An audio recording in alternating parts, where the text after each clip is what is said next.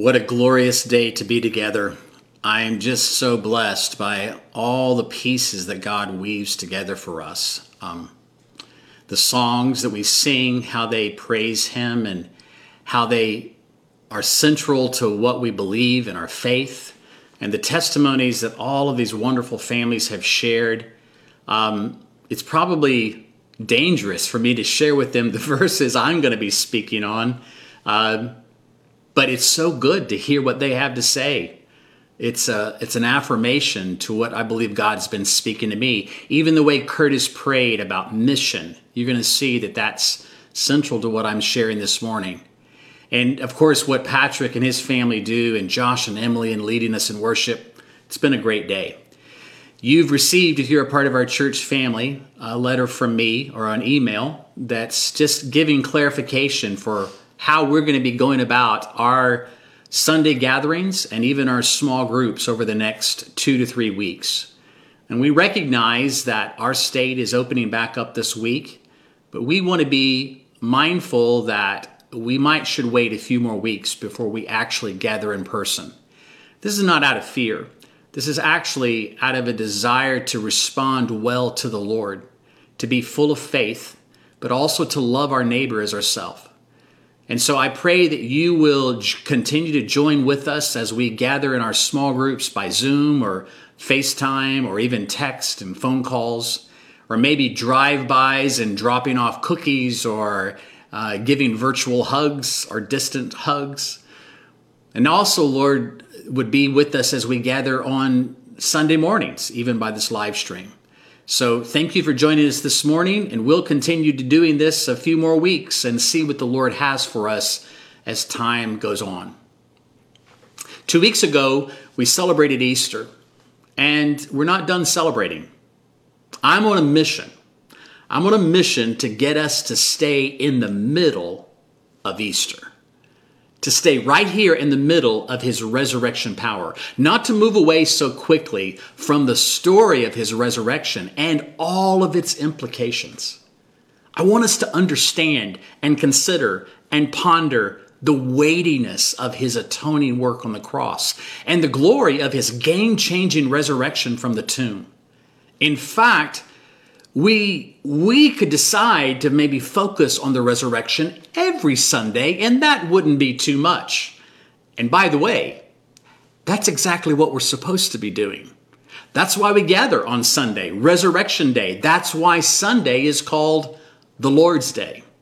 So today, we're still going to look at the resurrected Jesus and how he came through locked doors to meet his confused, scared, defeated disciples. Their, their emotional and mental state, it sort of reminds me of a story that I've heard. Back in 1916, I wasn't alive then, but I've heard that it happened then. Georgia Tech played a football game against a tiny law school named Cumberland University. And at the time, Tech was a football powerhouse, and they absolutely pummeled Cumberland. The score was 222 to zero. You can imagine the Cumberland players were exhausted, bruised, discouraged. They were afraid, no longer unified. They were defeated, and the game wasn't even over. Their despair probably reached its pinnacle when the Cumberland quarterback fumbled a snap from center. And as those Georgia Tech defensive backs and linebackers and linemen were all charging towards them, the quarterback yelled to his fullback, Pick it up! Pick it up! And the fullback yelled, You dropped it, you pick it up. I kind of feel like that guy sometimes. I think these disciples felt that way. They were exhausted, they were bruised, discouraged, afraid, disjointed, defeated, and they didn't want to pick it up. It was a scene of confusion and fear and uncertainty. At least 10 of the disciples, there, there may have been more, but we know Judas wasn't there, and apparently Thomas wasn't there either. These disciples were all huddled together in a room, and possibly the same room where Jesus had washed their feet just a few nights earlier and had shared with them the new covenant meal. And maybe the same room where in just seven weeks, the Holy Spirit would be poured out upon them, and the whole room would shake, and the whole world would be changed during this feast of Pentecost. But on this night, the doors of this room were bolted shut. They were frightened. They were perplexed at the death of Jesus, the, the disappearance of his body. And now one of their own, Mary, is saying she's seen him alive. They're, they're afraid of the Jews and they're at loss as to how to explain all that's happened and what they will do as a result. We can read about it, John 20, the verses that the families have already shared. John 20, verse 19. On the evening of that day, the first day of the week, the doors being locked where the disciples were for fear of the Jews, Jesus came and stood among them and said to them, Peace be with you. Man, I love those words. Peace be with you. Just think what he could have said. It could have been corrective, scolding. It could have been expressing huge disappointment because they were a disappointment. This is the first time they've seen him since they all scattered on the night of his arrest, deserting him in one form or another, at least one of them denying him. And most of them didn't even help bury his lifeless body after he had died. Only John and the women remained to show their love, their loyalty, their courage. Jesus could have really let these guys have it. You know, like a parent giving their child a tongue lashing. You know what I'm talking about, don't you, parents? I mean, I'm sure you never did this, but I know maybe I did. Like when your kids draw with permanent markers all over the walls and furniture. Or when they forget that their bikes were outside, they didn't bring them into the garage, and then it storms all night or when they don't do their chores for the umpteenth time, or they forget to feed the dog, or here's my personal favorite when you're all sitting at dinner and they announce to you they have a school project due the next day, but they haven't started. Those are definitely tongue lashing moments. And, and just like a parent, Jesus could have lashed out at his followers. Jesus could have really let them have it. I mean, come on, guys. I poured into you three and a half years of my life, and this is how you repay me? I can't believe your short sightedness, your disloyalty, your unfaithfulness, your cowardice. What's wrong with you? But that's, that's not what Jesus said.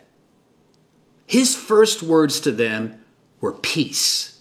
Peace be with you. It harkens back to the Hebrew concept and word shalom, as Bill and others have shared. Shalom is more than just the absence of conflict. It is one of the most significant themes in the Bible, and it points to and desires universal flourishing. It relates wholeness as things should be. It speaks to salvation and integrity and connectedness with God and with others, a state of completeness. And boy, did these guys need shalom right now. They, they were terrified, wondering about every footstep they heard outside and if it might lead to their arrest. They were afraid, so they locked the door. And suddenly, in the middle of their turmoil, of their distress, fear, Jesus shows up right in the middle of it.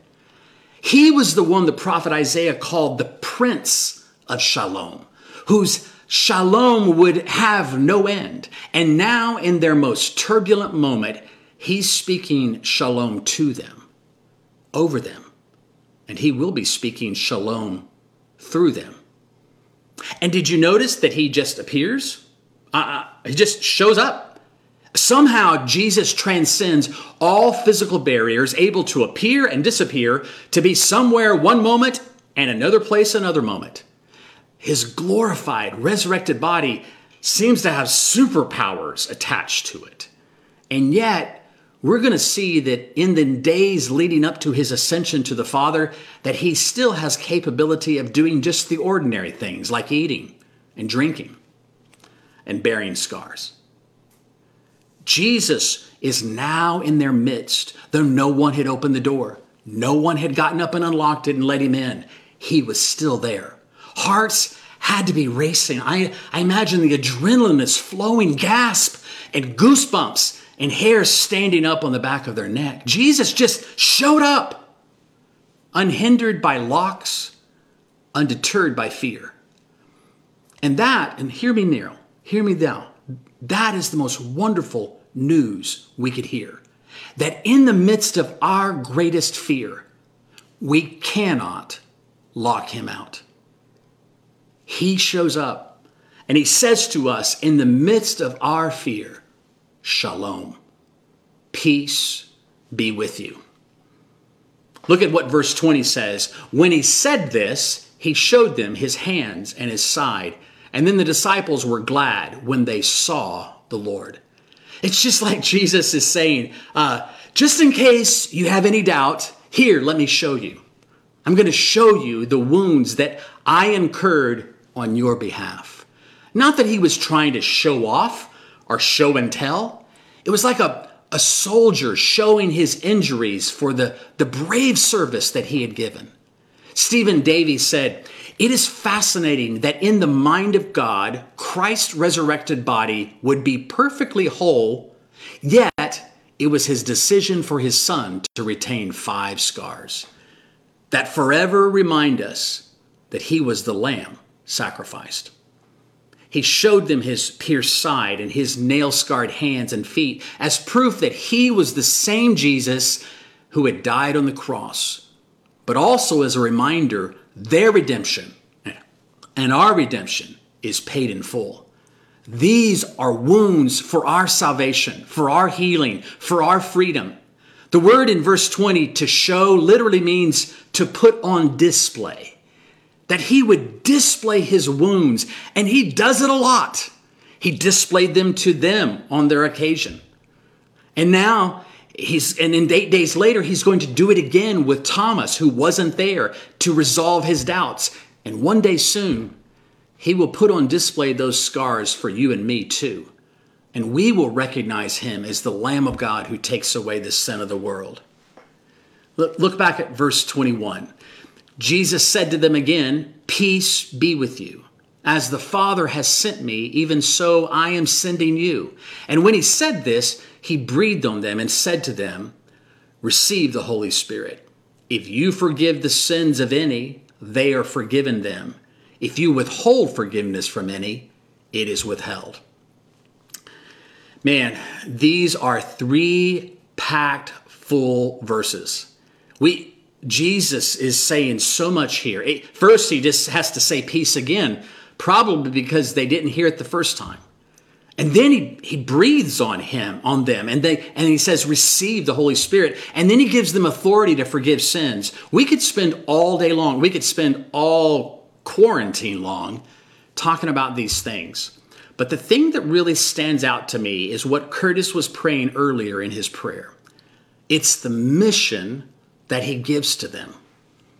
He said, As the Father has sent me, so I am sending you. It's interesting to me is that I don't think you can encounter the resurrected Jesus without it resulting in mission. You can't see him and, and just remain neutral as if that was a nice happening. When you see the resurrected Jesus, nothing else is the same. And your job has for always and forever been changed. Seeing Jesus results in a job, in a mission. That was the case for the early disciples, and it's true for us today. Think about what resulted for each of the disciples who've seen this resurrected Jesus. Mary, she sees him first, and he gives her the mission to go and tell the other disciples that he had risen. And now, this scared, confused bunch, has become part of the very mission of God that Jesus has sent them to do. And we also are going to see that as we look at the encounters of Jesus before he sends to the Father, each time he is sending them and he is sending us. From the, from the very beginning of creation, right there in the garden, when, when Adam and Eve caved to temptation and sinned against God, even then, God was on a mission to save us. Theologians call it the Missio Dei, the mission of God.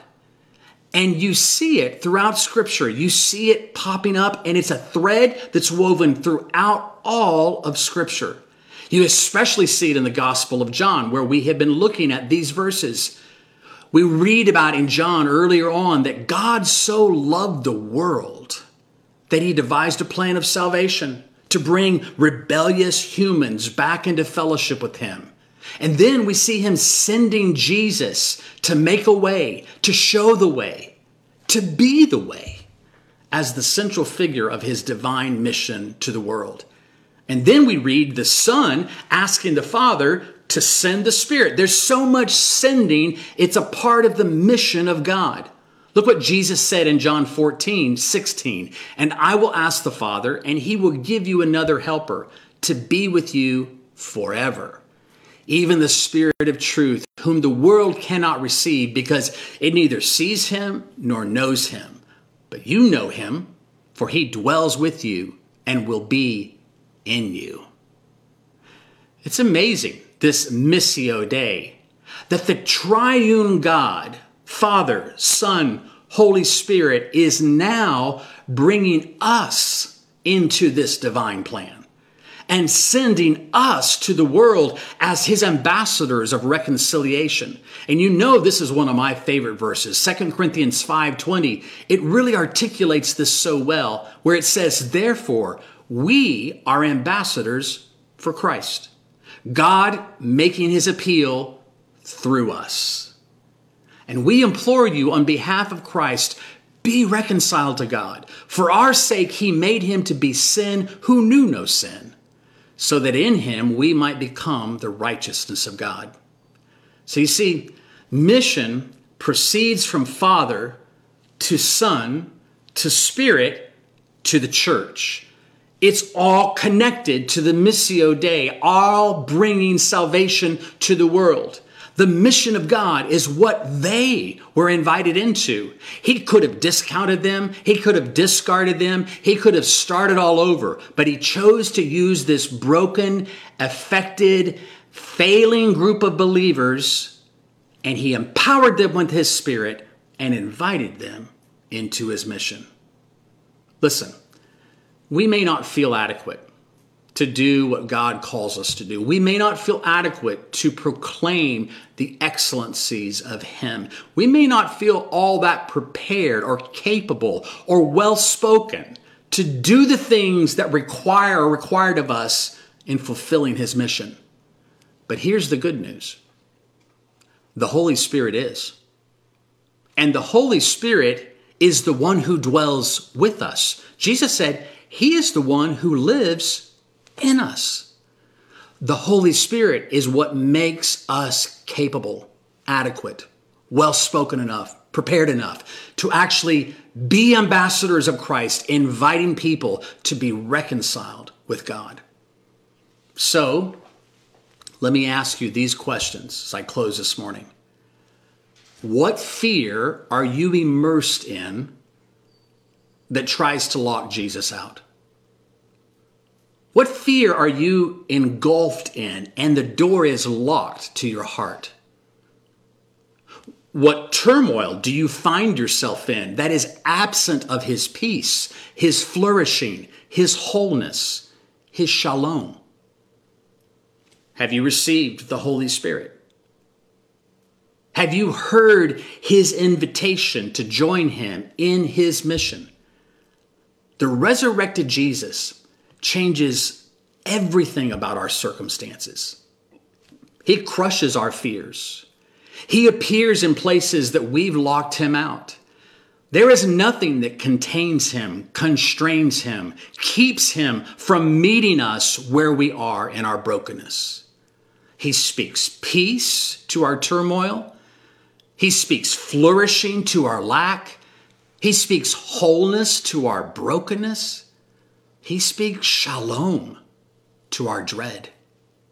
He is still breathing upon us His Holy Spirit, who dwells with us, who lives in us. And He gives us His mission of peace to be His ambassadors, God making his appeal through us. Our broken, messed up, far from perfect lives. It's through us that God makes his appeal. So that we can implore all people, our neighbors, the people we work with, the people of our community, our city, our nation, the world, behalf of all people, be reconciled to God. I'm going to ask my wife to come back and we're going to pray for you again, as been our, our tradition here in these moments, and ask that the Lord would bless you and keep you as you go into the remainder of your day and into this week. Before I pray, I'm going to read a scripture, um, an excerpt out of Second Corinthians chapter 4.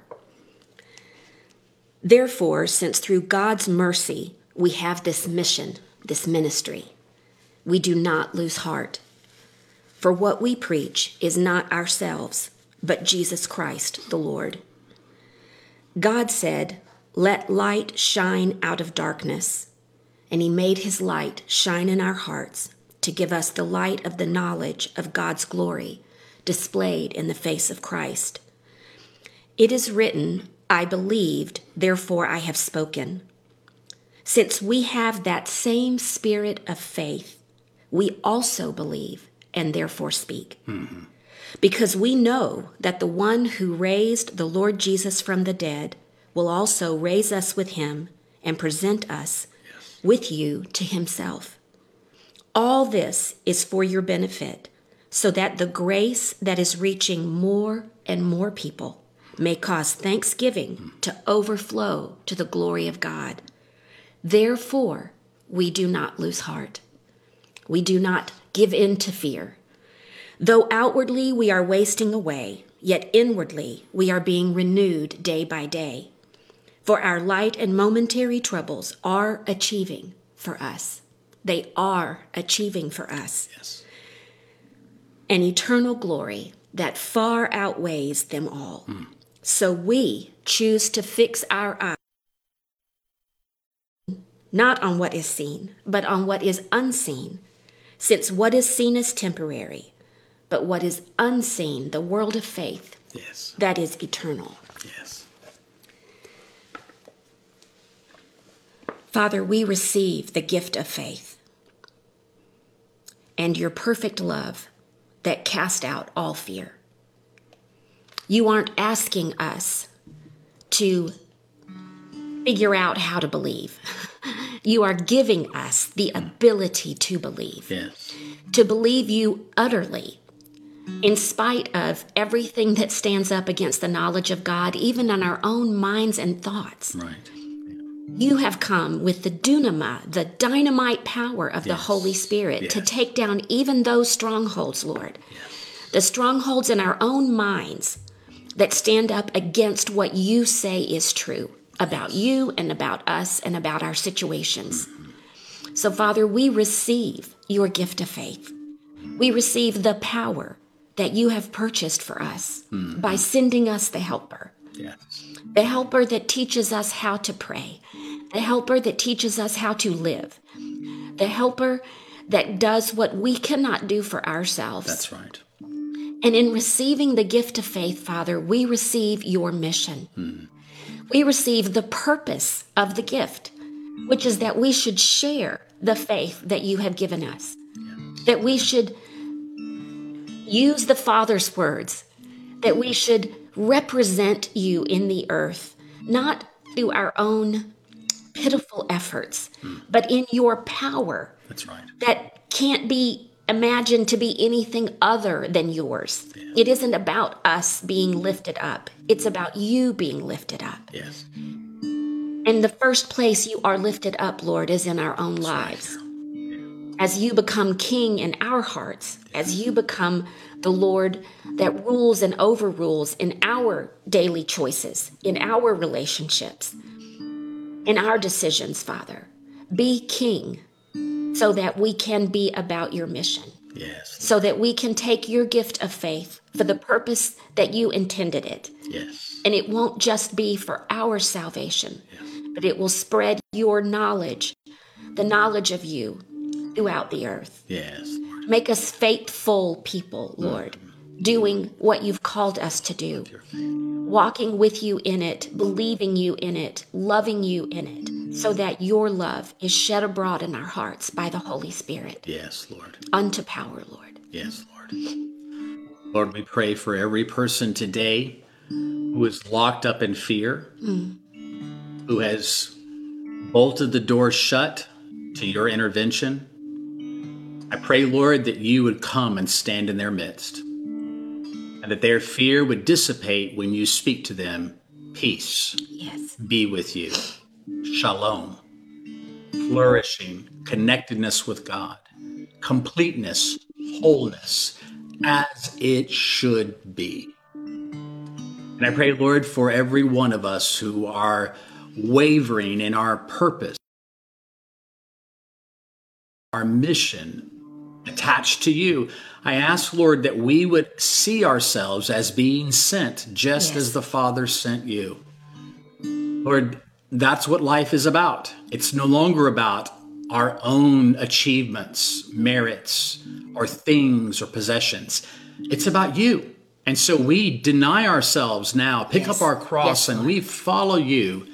We want to be sent ones, not those who simply show up occasionally, struggling with the power that we need to live successfully. May the power of the Holy Spirit come upon us. Breathe upon us, Lord. Let us receive your Holy Spirit and let it change the way we see everything with your authority, with your purpose, with your mission all attached to it. We bless our church community and those that are watching here this morning. May they be salt in their communities and neighborhoods and workplaces, even if it's virtual. And may they be light, light, like a city set on a hill that is brightly shining the glory of God. Make us your people in these days. In Jesus' name, amen. Amen.